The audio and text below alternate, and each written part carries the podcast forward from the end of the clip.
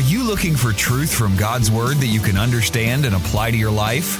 You'll find it today on Make It Clear with Dr. Stan Ponz. Listen now as Stan makes it clear.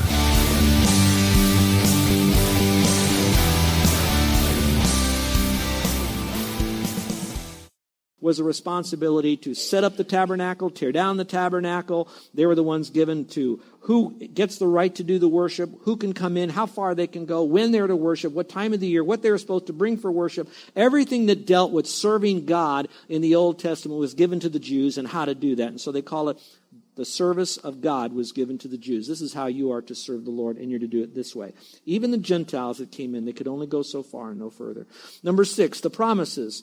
Now, generally, this would be all the promises of God, but more specifically, I believe, I really believe this strongly, that the difference between the covenants earlier on in the passage and here the promises is that these promises, according to many other verses, I'm, I'm speaking fast because I'm running out of time, and you guys need to get this, but these promises more specifically deal with the promise of the coming Messiah that was given to the Jewish people. And we will define it this way that Jesus, the Messiah, would be the prophet, priest, and King of Kings and the Lord of Lords. He would be the Redeemer for Israel, spiritually speaking. All that, that promise was given to them, and now to us by extension, because it was given to the Jews. So, really, what we got was a promise to them that now we have today, and how important that is. So, I look to the Jews and I say again, you are a very chosen people group.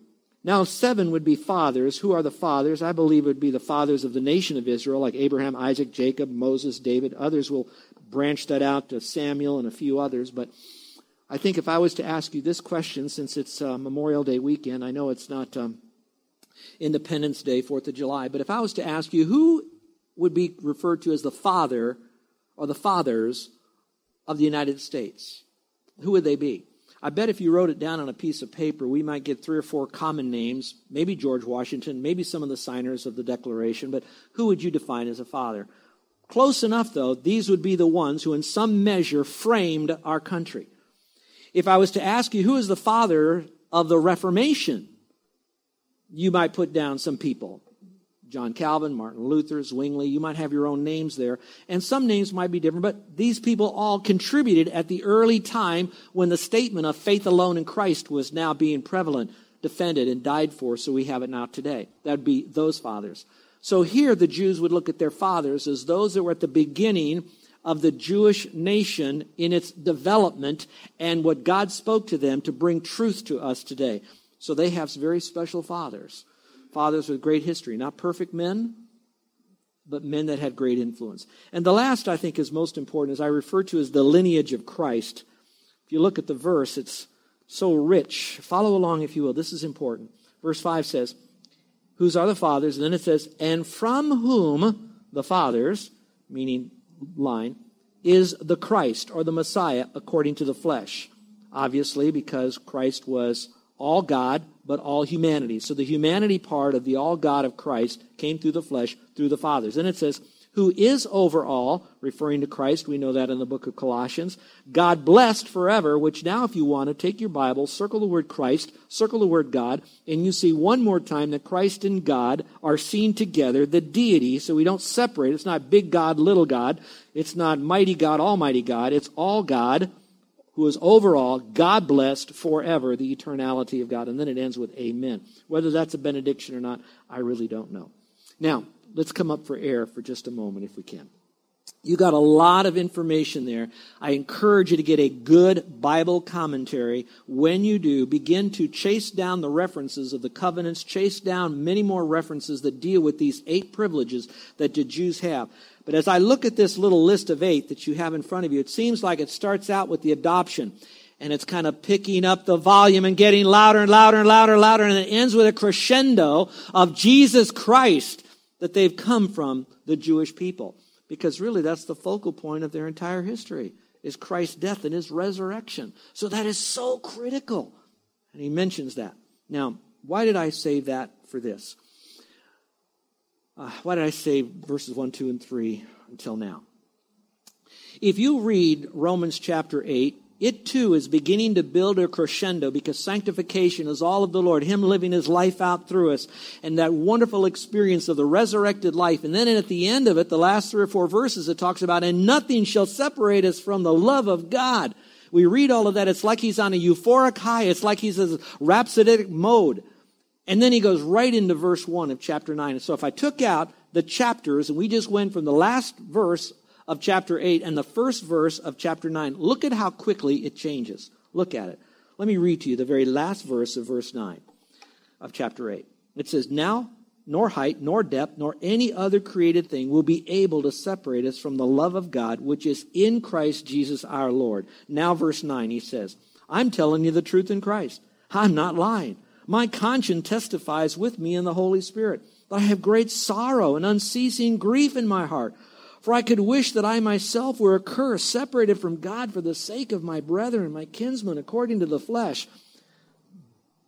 Clearly, he's saying, I wish that I could even go to hell and be damned forever. That word accursed in the Greek is only used in the context other places of being damned and hell bound for the sake of the Jews. And now I think this might be a little bit more licensed, and that is whatever would take in my life, even being damned to hell, that my Jewish brethren would now know Christ like I know Christ. Now, it doesn't say that, but if you read through the book, that's his whole intention. If you go to chapter 10, it clearly makes it because in verse 1 of that chapter it says, My heart's desire and prayer to God is that all Israel might be saved. So that's why I think 9 verse 1, 10 verse 1 go together. So he says, I wish I would be, I, I would go to hell if it was necessary for them to be saved. Chapter 11 is reminding the Jewish people that they're not rejected. All right, that being said, now, let me take you back for a moment a little bit about the Apostle Paul. If you study the life of the Apostle Paul, he began with loving God with all of his heart, having tremendous amount of um, training that he had from his uh, rabbinical training, whatever. He had tremendous uh, Old Testament training. He then followed along while the Christians were being gathered up and persecuted and even killed, and he was there when Stephen was martyred. So he was all a part of that. A short time after that, he's going to a place called Damascus, and on the road, God sovereignly steps into Saul's life, he comes to faith in Christ. His name is changed to Paul. And after a few years, he's really on fire for the Lord after he had some time in the desert, maybe some time alone with the Lord, really getting taught. Other scriptures imply that. So now he's on fire for the Lord. So now catch what's happening. He gets on fire. You go into the book of Acts. Further on, you see he's telling people about Christ people are now, first of all, they're hindering him, hampering him, you know, from doing what he believes God wants him to do. Then they do a little bit further. They're harassing him with all of that. In fact, it said a couple of ladies chased him all around, chased him out of the city. Then it goes even further. They hated him so much that they stoned him and they thought he was dead, so they took him outside the city, dumped him on a trash pile because they thought he was dead. All of that. Now, people say, oh, poor Paul. Why did they do that? Because in the midst of Paul's message, while he was talking to them, he was this staunch Jew that everybody knew. Now he's talking about Jesus Christ. The Jews are not just upset because he's talking about Christ, that, that's a major part of it, but also because they thought that what Paul was doing was denigrating his own heritage, which would be the Jews, speaking against the Jews. You guys have it all wrong. You need to trust Christ as your Savior, is basically the message. So they took that personally. They said, oh, so all of a sudden they began to concoct all these stories, read it in Acts. They actually made up stories about Paul. So they ended up in prison. Eventually he died, all against him because they misunderstood his message. Yes, the Jews were wrong, but yes, God still loved them, and that by faith alone in Christ, their Messiah, they could have eternal life. And there were tons of Jews Jewish people coming to know Christ as Savior. Did you follow all of that? Say, uh huh. Now let me tell you how it makes it practical today. I'm on the radio. You already know that. That's not pride. It's just that's what happens. If I go real public and I start really speaking about the fact that the Bible clearly says that same sex marriage is wrong, that it's not biblical. Sociologically, we know that it's also not healthy and um, nationally speaking, it's not good for nations in the long run as you go back history and you see all of that. So, biblically, and a whole lot of other reasons, it just doesn't hold water and it's not good. All right, what the world then will hear is that pastor over at International Church, they hate gays. He hates gays. I never said that. I love them. Would to God they'd all come here and hear the message of salvation. Would to God that they'd come to faith. Would to God that they would be sanctified. Would to God that they would see the sovereignty of God and they'd have service in their heart after they've trusted Christ. I don't really hate them. And let me tell you, when you start going public about anything according to the clear teachings of Scripture, you're going to have people come against you because they're going to now take your message, they'll put their spin on it, and with that spin, they're going to marginalize you at the least and probably condemn you at the most. And maybe some of us might even go to a point of going to jail or die for that very fact, just like the Apostle Paul did. Now, why am I telling you that? because that's really what was going on. If you follow Paul, he's trying to defend his apostleship, not saying, hey, I'm Mr. Apostle, you got to follow me. What he's really trying to say, what I'm telling you, Jewish people, is because God gave me this message. I've done special things. I met the Lord. I know what I'm talking about. And I really love you. I'm just trying to say your, your, your logic is wrong. Your theology is wrong. Your belief system is wrong. But you still have access to this God. And you should more. You should more because there's eight privileges that you have that the Gentiles don't even have. If anybody should run to Christ, it should be you people. Now, that's going to tell you why Satan is such a dirty bird out there and he's messing that whole thing up. So keep that in mind. Now, let me go back to this passage and see the pathos in all of this. So, what he's really trying to do is speak to those people that might be in the audience, and perhaps through inspiration, this is now giving us some lessons of what happens when people come against us. So he says, I'm telling you the truth in Christ. Wow, how important that is. Then he says, and I'm not lying. He used that phrase three or four times in Scripture, either when he was defending who he was in Christ or when he was given a significant truth. Then he says, My conscience testifies with me in the Spirit. And what's important is the phrase, with me in the Spirit, because our conscience is not our guide. Our conscience is not a reliable source for decisions that we make. A conscience is only as good as it's influenced by the Holy Spirit and the Word of God. But he is saying, My conscience testifies, but I do have backup, and the backup is the Holy Spirit. A little more backup is I'm telling you the truth in Christ. So I have two witnesses, Christ and the Holy Spirit. So now you can circle Christ and Holy Spirit. And what again do you have? You have again the deity of Christ and the deity of the Spirit. That I have great sorrow and unceasing grief in my heart. So he's just, he's, he's just pouring out this pain that he has. And now he goes a little bit further. For I could wish that myself were accursed, separated from Christ. I think that's reminiscent of the, their own Jewish leader called Moses, who basically said the same thing. They're in so much sin, just put it on me.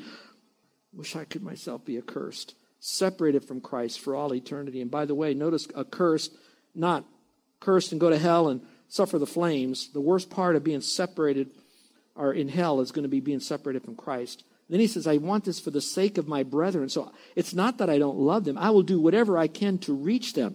So look up here for just a moment those people that feel especially called to go majorly public to reach people in our society that um, believe so diametrically opposed to the Word of God, whether it's um, um, the sanctity of marriage or the sanctity of life, those two biggies right now. If you're going public and you're trying to reach those people, you can only imagine the, the pushback that they're going to get. And then for those people that are pushing back against those who are representing the sanctity of marriage and the sanctity of life, these are people coming to them and saying, wait a second, I love you. I'm, I'm willing to do whatever I can to reach you. I'm, I, I'm willing to be even a curse from Christ for all eternity for you. I suffer anguish for you.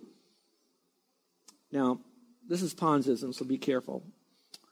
Maybe the reason these people keep banging away, the, the ones that don't believe the sanctity of marriage and the sanctity of life, it, it could be is that we send, send such a muddied message that we, in our language and our communication, is kind of like we want them to go to hell, or we think they're going to go to hell, or we just don't communicate the passion that Paul has, the logos of the truth to them.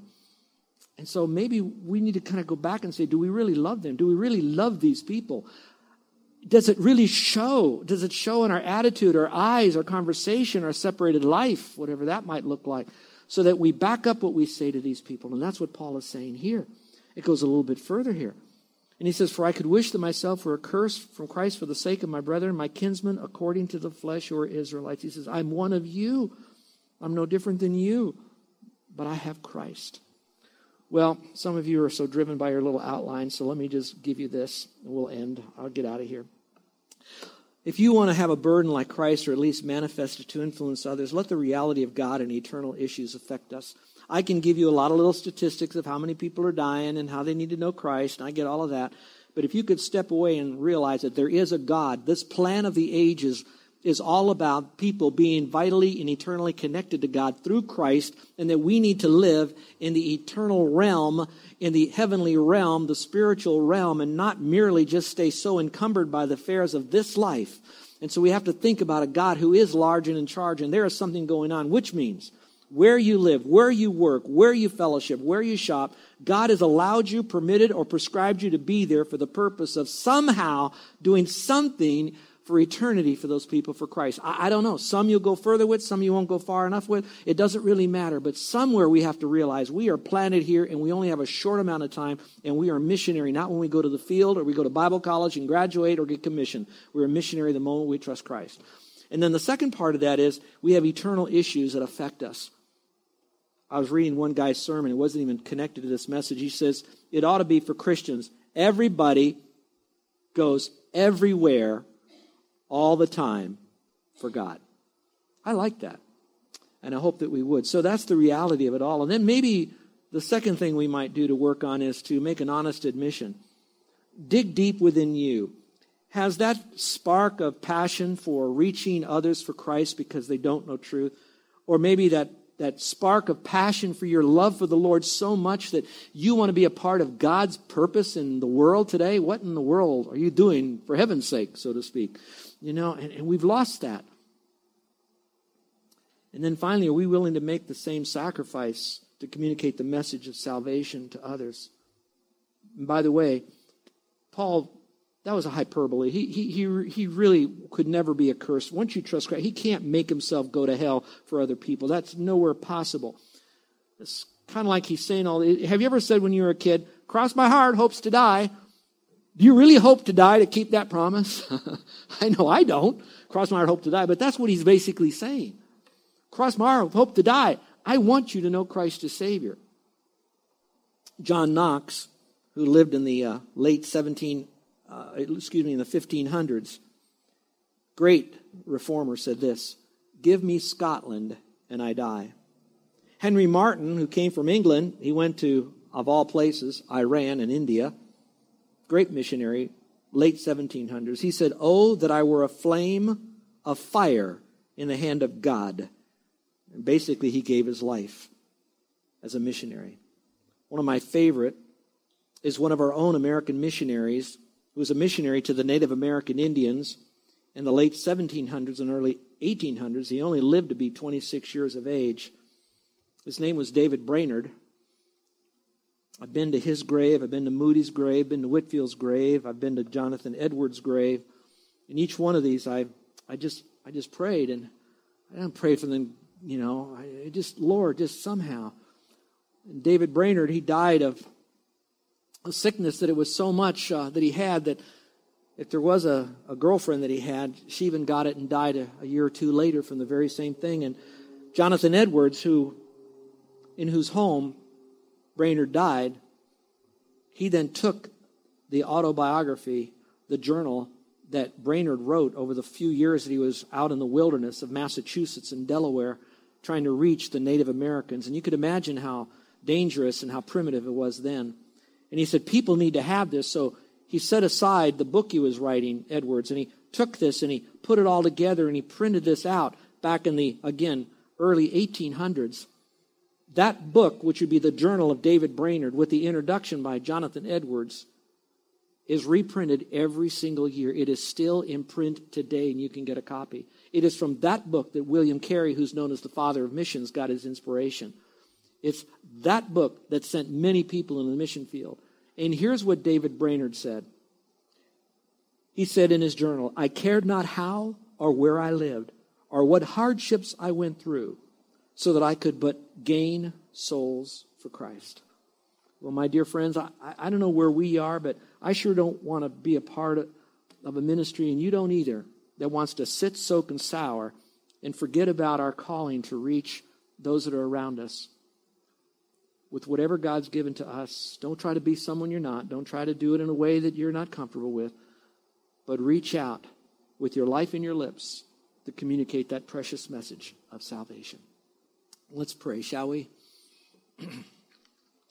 well, we've just begun in Romans, and next week we're going to cover some truths to show you some of the basic understanding of God toward the Jews is the same for us, but you're going to find it very helpful. And I would like to encourage you to invite your unsaved people here next week because there'll be four foundational principles about God that face the Jewish people for them to come to faith in Christ and God's relationship to them that He offers to us to be a part of His forever family. You don't want to miss it next week. It's a great teaching, and it'll especially be clear for those that don't know Christ.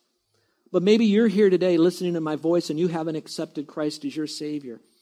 And so I, in a sense, would almost say, I wish I could be a curse from God so that you could come to know Christ. But I can't. But I know someone who did die and for a moment was separated from God, and that was Jesus Christ on the cross when at that very moment when all the sin of all man was placed upon him and he died, that it got instantly black, instantly dark. When he made the complete payment for every sin you've ever committed and every will commit. And he did that, and God then smiled in a sense because Jesus resurrected from the dead, and God the Father was satisfied with God the Son's payment for sin. And all of that's wrapped up in the deity, and I can't explain all of that, but it was all done, finished, complete, never have to be done again.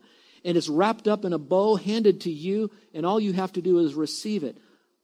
And by any good works we do is like saying that our works are greater than the work of Christ. Fooey, that doesn't work. Jesus says that it's by believing in Him. Scripture says it's not by works of righteousness. So all we do with that gift is to receive it. And Jesus is offering it to you this morning.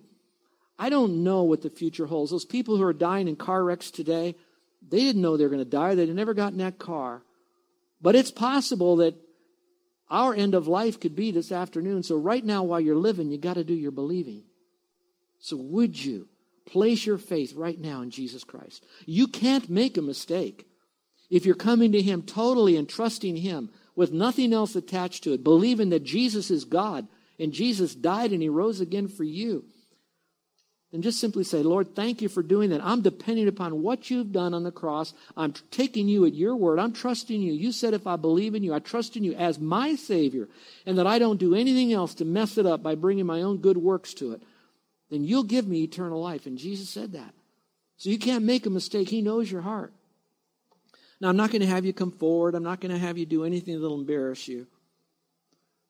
But I would offer the opportunity that you might want to take that little card that was in our worship folder that you came in and received and just let me know if you trusted Christ or shake my hand afterwards.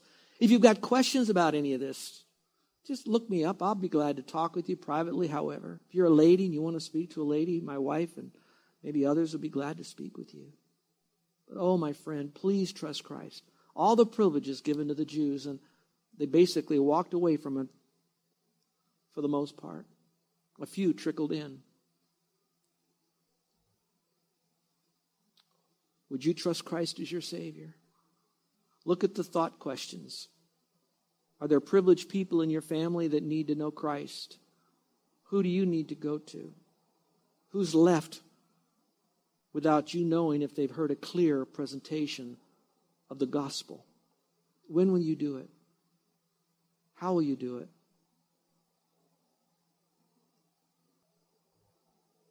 Father, what a, a great testimony of the Apostle Paul. We learned tonight, today that in, in what he said, his passion for the Jewish people, his prayer for the Jewish people, his reminders to the Jewish people that they're loved and not fully rejected, lets us know he loves them. And yet, Father, when we follow his biography in Acts, we find that he kept running from place to place because they were after him, beating him, chasing him, threatening him, making vows to kill him. And yet, Father, he's just a man like we are. He, he had an old nature like we have. And yet, not one word of retribution to his own countrymen, to his own heritage, not one note of anger or bitterness, but nothing but words of truth.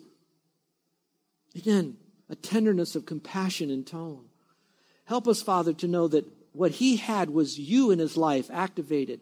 So now, Father, live that out through us. Help us, Father, to go anywhere and everywhere to tell the truth to everyone and anyone. Now, Father, I pray that there's any here who trusted you, that they would do that today and not waste another moment. We love you, Lord, in Jesus' name. Amen. You're listening to Make It Clear with the teaching of Dr. Stan Ponz, founder of Make It Clear Ministries. Make It Clear is dedicated to taking the Word of God with clarity into every person's world. It is the support of listeners like you who make the ministry of Make It Clear possible.